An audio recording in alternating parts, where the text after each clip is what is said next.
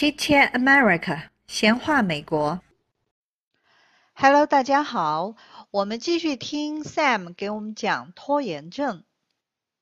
就像你跟食物的关系好了，你跟伴侣的关系好了，你跟孩子的关系也变好了，然后你跟金钱的关系也好了。这个钱这个观点，我们以后还可以再找一期来讲。其实很多人对金钱的关系也是病态的，不是说啊、呃有人对觉得钱就是邪恶的，有些人就觉得钱不是天上掉下来的，说钱是万能的，有些人又觉得钱是万能，有些人觉得钱是可以买来快乐，有些人觉得有钱人都不快乐。其实所有的这些东西都不对。其实钱本身是一个很中性的一个东西，就是我们所刚才描述的这些都是我们的观点，对，都是故事，对对对对。而钱本身它没有任何的，就像您刚才讲的，大脑不会对我们的习惯去区分好还是坏，嗯嗯嗯，它只负大脑只接受你重复不断做的事情就会变成一个习惯，对所以你重复的不开心，重复的不愉快。它就是你的一个习惯，而大脑就接受了它。没错没错。而且因为我们每次在重复这种思维的时候，因为这个在讲深一点的话，其实我们的思维哈，我们的思每一个想法，其实它都是有能量的。因为如果你做神经电生理的话，你会发现它会有脑电波的，它是有能量的，它是就像那个收音机信号或者 WiFi 信号，它是有波长，它是有频率的。那么你长期用同样的想法。在想一件事情，或者是用同样，因为每天我们有六万多秒，你几乎会有六万多次想法，你每一个想法就会决定你的身体的状况，你的身体的化学的情情况都是同样的。也就是说，你如果用一样的思维模式，也就会导致一年复一年、日复一日的这样用同样的思维模式，你的你的身体的模式也会一模一样的，对吧？哎、所以我们人为什么一直改变不了呢？就是因为我们其实是被这些思维所局限了。所以人要想获得自由，人要想过得更好，其实是要首先改变自己的思维，改变了自己的思维，你的身体的这个生理各个方面也就会跟着改变。那么你就整体来说，你就是一个新的人了。你说四十斤以后的你，或者说是有些人想要更重重个几磅，重个几斤。那都不一样，你的身体都不一样，这是一个完全从从技术上来讲，就是一个完全不一样的人，对吧？你不一样的人的话，你的想法不一样，你的身体也不一样，你的甚至你的形象气质都不一样了。那么你的中国古代人讲的所谓的相由心生啦，或者说什么吸引力法则了，西方喜喜喜欢讲的，那那整个人你的一些你吸引到的呃机会，你所创造出来的呃价值，你的你的周遭的都会有变化的。我非常非常非常感兴趣，就是我们能够多做几期节目，因为我还有一个想法没有跟您提到过，嗯、呃，这是我跟另外一个朋友一直在讨论和论证了的一个是一个事实，嗯，性格是可以改变的，一定可以因为性格是一种习惯，对，这个呢已经性格是一种习惯，其实在心理学上很早之前就已经有被论证过的了，也就是说，当您。一开始讲拖延症的时候，我其实简单的把它局限于仅仅只是拖延这一个问题。嗯嗯。后来您在讲的过程中，呃，这个启发了我，就是说到拖延症它并不是简单的只是跟你拖的这一件事情有关系。嗯嗯。对，所以我们需要去找到这个真正的本质，然后来解决。其实您刚才一直在讲说。但如果我们能发现你拖延的这个源头，而且能够身心灵的一个改变的时候，变成积极的和愉快的时候，其实这个时候就你就会看到你的性格变化了。没错，你可能变，你可能从一个内向的人变成了一个外向的人了。嗯嗯嗯，就是任何一个事情，我们不能孤立的来看它，包括我们提到的睡眠的问题，然后这个早上起床的这个问题，拖延症，就像我们一开始讲，拖延症是一个世界性的问题。对。然后起床的这个问题呢，也是我相信起码是百分之九十五的人的问题。没错，没错。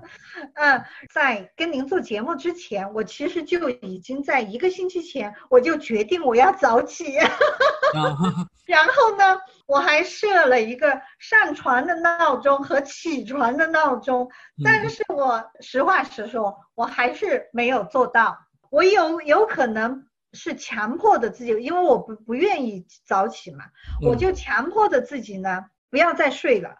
但是呢，我依我依然并没有起来，我就拿着手机看了一下微信啊等等，还又懒了半天。其实就是说，还是没有根本性的解决。那问题所在呢，可能就像我没有一个愉快的起床的动力。对，对。那么怎么样解决我这个问题呢？我给您一个，因为我为了这个问题，我我请教了很多很多人，我看了很多很多书。我其中一个发现一个很有趣的现象，就是美国有一个所谓的不成文的有一个俱乐部，叫做 Five A.M. Club，就是所谓的五点钟起床的俱乐部。这个俱乐部倒不倒不呃倒不是所谓的真正收会员的怎么样，但是你会发现几乎所有的这些 C 字头的，就 CEO、CFO 这种大公司全球五百强的这种大公司的高管，还有一些优秀的运动员，还有一些优秀的好莱坞演员，所有的这些。所谓世界级的人物吧，几乎都是四点半、五点钟起床的。是的，我身边真的有这种美国美国人，而且很多。而且说实在话，的的确，凡是这些早起的人，基本上他们都是有积极的心态的人，或者都是成功的人。他们的生活地位、他们的这个呃身材都不会差的。你会发现有一点，是的。这些人一般来说都是在社会的，在美国这个社会来讲，都是在更都是在百分之五的这个这个范范围之内。一般来说，能够那他换句话说，能够做到早起的，你也就进入了这个百分之五的俱乐部的最低一步。啊，这个是这个是我当时给自己的一个最佳的一个暗示，一个 story，就是我觉得我想我不想成为那百分之九十五，我想成为这百分之五，那么我就要向他们学习。那么从向他们学习最简单的，我就早起，这是我给自己的第一个动力。是的，所有这些成功的人，你看像比尔盖茨，你去看他的生活轨迹，你就发现他都是早起的，四点半、五点钟就起来了。起来干什么？起来去健身，然后然后洗澡、换衣服、吃早餐、上班。嗯嗯嗯。他们非常的愉快，所以我决定我要早起的原因就是这个，我就是想成为像他们这样子，有一个积极的人生的态度和一种健康的生活。这是我当时给自己的一个，但是我还没有做到。您可能没有做到的原因是，就是您暂时还不知道怎么做，可可以这样讲，或者或者说你还没有具体的这个操作层面上一个方法，方法。这个其实这个不怪你，因为当你不知道的时候，你就不知道怎么做嘛，这个很正常。我们不知道我们。我们一旦不知道该怎么做的时候，我们就会 confuse。我们 confuse 的话，会疑惑，会有就就容易产生 frustration，就容易产生这种懈怠，就有可能回到原来那个那个模式的。因为你看不到愉悦，看不到呃快乐啊。那我我可以给你提供一些简单的建议，比如说，首先你一定要保证你的睡眠时间是够的。嗯。那么你可以倒推，你预计几点钟起床？你预计五点钟起床。那么你要保证六个小时，你就不能够晚于十点十十点钟睡觉。嗯，你如果十二点钟睡觉，你要又想五点钟起来，你是在坑你的身体，你是在骗你的身体，你是起不来的，你是违背这个身体规律的。所以呢，不管你几点钟起来，你一定要倒推，你要保证的一定够的时间睡睡眠这个量，你要保证留足了，你不能够欺骗自己。我们很多时候说啊，我再熬到熬到就是几点钟起来，你会做到，不管怎么样，你你要是因为上班怎么样，你还是会起来，但是。那个睡觉的时间，我们尽量往后拖，就会导致我们每天的时间都会欠一个睡眠债。啊，你睡了四个小时、五个小时，那你早上起来，你就像你的手机充了百分之六十、七十一样，你肯定第二天你完不成任务嘛，对不对？所以我们在这点上一定要诚实。几点钟起床都可以，暂时其实你的目标是几点钟起床就定几点钟起床，但是我睡眠时间要要到点我就睡觉。那么你可以给自己一个。一切其实都是你怎么样去 manipulate，怎么样去联系这个痛苦和快乐。比如说，你现在早早早睡了，你以前比如说你现在就把手机放在客厅里去充电，这样你要你要想你要拿手机，必须得早上起来，再起来再穿到你的房你到客厅里去，那这个对你来说是痛苦的事情。但是你可以在你的旁边放一本书，那么你上床之前看一下书，对不对？然后看几页书，自然而然你就累了。然后就想睡觉了。然后闹钟，闹钟的话，如果你有手机的话，我推荐你用一个 A P P，英文叫 A App，叫做呃 Sleep Cycle，Sleep Cycle。Cycle，OK。啊，这个大概是一块九毛九美金吧，人民币可能十几块钱这样。这个软件非常非常的好，为什么呢？传统的闹钟，不管是老式的闹钟，那种电子表的闹钟，还好，还是我们的手机，它都只有一个功能，就是睡眠。比如说你设六点钟，它就六点钟叫；你五点钟你五点钟叫，对吧？但是实际上我们的睡眠呢，它是是一波一波的。我们的睡眠实际上是一个半小时左右为一波，就是深度睡眠，然后浅层睡眠，深度睡眠，浅层睡眠，深度睡眠，浅层睡眠，它是不太一样的，每天都有一定的区别。那么深度睡眠的时候，就是 REM，就是 Rapid Eye Movement，就是我们那个时候这个梦会比较多，眼睛你会看到就会动的比较多。呃，就浅层睡眠的时候，深度睡眠的时候，你会发现我们的呼吸就比较深沉，对吧？就是有时候你以前我记得我看到我爸爸妈妈。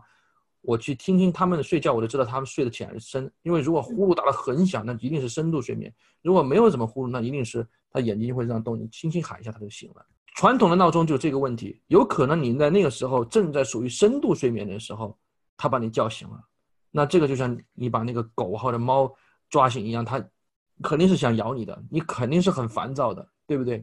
那么这个这个软件它有个好处，它放在你的床旁边呢，它可以分析你的呼吸声音的这个这个，所以它可以判断出来你是睡得浅还是睡得深。比如说你设个五点钟让你起床，或者六点钟让你起床，但是实际上它是有一个 window 有一个时间段，它可能从五点半或者如果你设到六点钟的话，它五点半左右就开始在观测你的这个你的这个呼吸了。等到你，他估计你现在是一个最最最相对来说最浅睡眠的时候，他抓住那个时间就开始叫你，有可能那个是五点五十八，也有可能是五点四十五。哦，这样子的，我已经找到他了。啊，对对对对对。但这个时候把你叫醒的时候，你会非常相对来说就像睡觉睡到自然醒的那种感觉。哦。哎哎，是这样的，我我用了这个软件，很多人都推荐我这个软件，大概十年前我就开始用了，那段时间我在读书的时候确实是有好处，而且。我们坚决坚决不要用的一个功能就是那个贪睡键，为什么为不要用那个贪睡键呢？你如果配合用这个软件，就更不要用贪睡键了。为什么呢？因为你每按一次贪睡键啊，它不是一般五分钟到十分钟吗？之后它再闹，因为你是在深度睡眠的时候可能被闹醒的，那你有可能你的大脑又会进入到又一个一个半小时的深度睡眠这个循环这个这个 cycle 当中，那么你可是你过了五分钟十分钟又被闹醒了。不停的被闹醒，你的这个整个的这个 sleep pattern 就被完全被 disturb，完全被 messed up，完全被反而是痛苦的那反而痛苦。所以你早上起来的时候，一定是像吃了炸弹一样的，你一定是有起床气的，一定是很烦躁，一定是很烦愤怒的。然后整天的生活都就对对对对对。那为什么那些早起的人会好呢？因为他一旦你早起这个搞好了以后，比如说你举个简单例子，如果你五点钟就自然醒了。然后你去很从容的去锻炼一下身体，你去喝点茶，喝点水，然后去看一看你自己喜欢的书，然后把你今天一天要做的事情规划一下，然后呢，从从容容的做一份早餐，然后慢慢慢在那里坐那里吃，等到七点半大家再开始慢慢再起来的时候，你已经把这些事情都做完了，那这个给你带来的是一个非常非常好的正向的一个鼓励。我有过这种体验的，就是有时候早起以后，我就觉得这一天特别长，然后效率特别高，而且如果早起的时候是愉快的话，我这一天都是很愉快的。没错，没错，没错。所以你就想方设法，怎么样让你的早上快乐，你就去研究这个，怎么样就是快乐。如果早上你喜欢做瑜伽，你做瑜伽；如果你喜欢出去到小区走一走，你去说你喜欢遛狗，你去遛狗；你喜欢去。呃，去去去规划一下，写点日记，写点你的写你喜欢写书或者写点干嘛，你都把你把你晚上喜欢做那些事情放到早清晨来做，这样你早上闹钟一醒了，一叫你哦，哇，我一想了哦，我好激动啊，我今天就像小时候我们小学的时候，第二天要去秋游，对吧？闹钟一响，哇，好高兴，赶紧起床，因为今天好开心，我们要去秋游了，对不对？你就要回到我们少少年的时候，对今天一充的一天充满憧憬。那很多人为什么不想起来？其实是因为，哎呀，我的天呐，今天又是一天我的生活，我我我我实在是不想起床啊！哎呀，一会儿又要塞车了，一会儿上班就看老板那苦瓜脸了，然后今天我做不完，然后啊，根本不可能有想起来的这种动力。你如果是起来，也是被迫的。最开心的是今天生病了，哎呦，请病假，我可以在家里躺一天。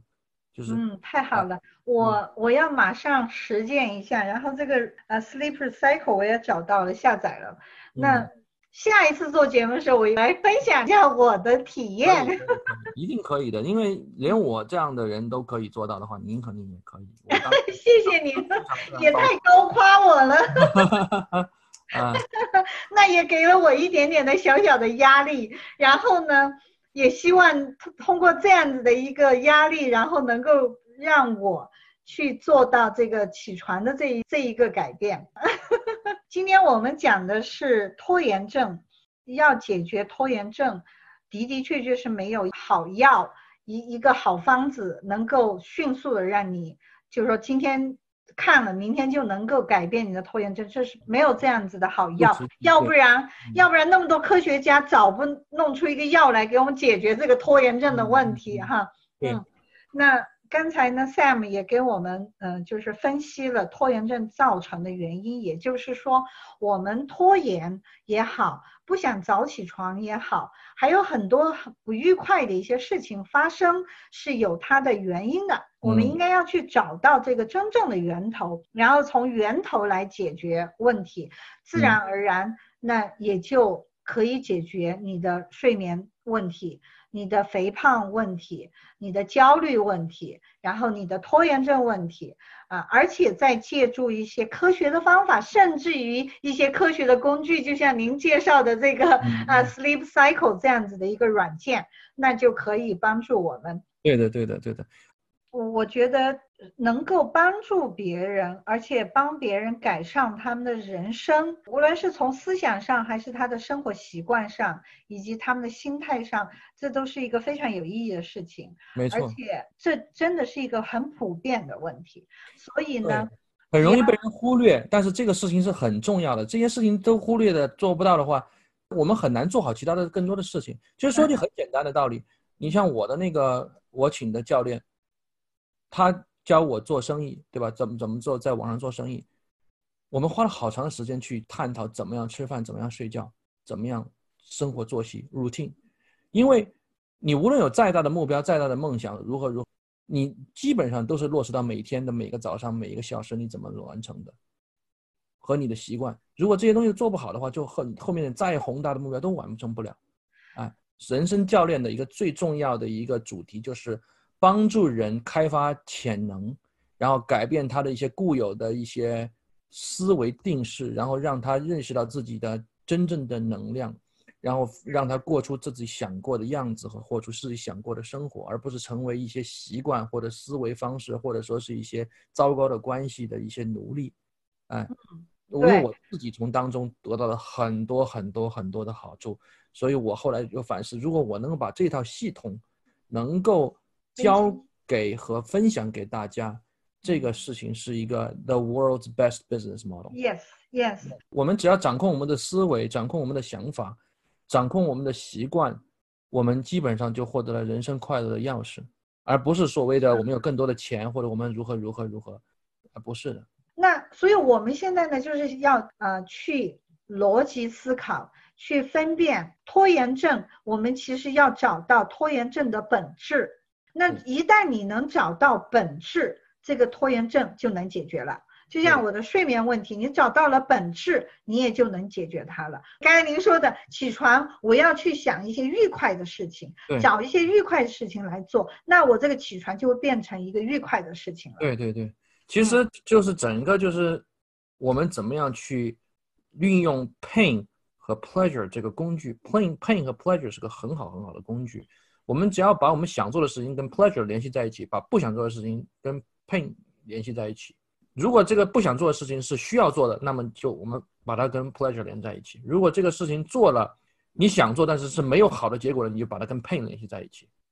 嗯，对吧？很简单的道理，用用这个 story 来 manipulate 我们的 mind，但是我们也要小心，不要让我们的 mind 被一些其他的东西给 manipulate。任何一件事，包括您说拖延症也好，减肥也好，其实都是这个 critical thinking 的一个根本。我们要跳出自己的思维思维模式。对，如果你能用 critical thinking to 去分析你的这些任何的一个问题，你都能找到事情的本质，然后你也就都能够解决它。只是说呢，比如有一些方法，这个是您可以教会。我们的或者我们可以去跟一些人学到的，但是如果你没有找到本质，你有好的方法你也解决不了。没错，就像就像减肥，对吧？减肥也是一个长期性的、普遍性的问题。你看有谁能够就是非常呃，比如减肥药到处都是。但但为什么就是减不掉这个肥呢？就是因为没有发现问题的本质，而每一个人的这个问题是不同的，你不能拿一个药来对每个人进行他的减肥，减不了的。对，某种程度上，这些药或者是这些减肥的这些方法可能都有效，但是都没有效。这个根本质的问题搞清楚的话，它都没有效。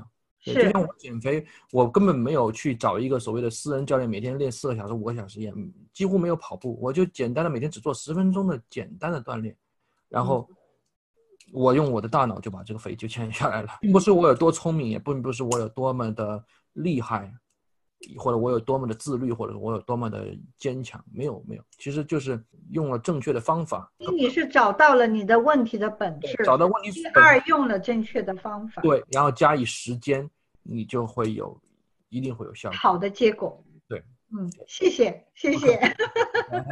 好的，嗯，好的，好的。那我我们今天就时间哎，我们再另外再找一个时间，然后我们还有蛮多的可以聊。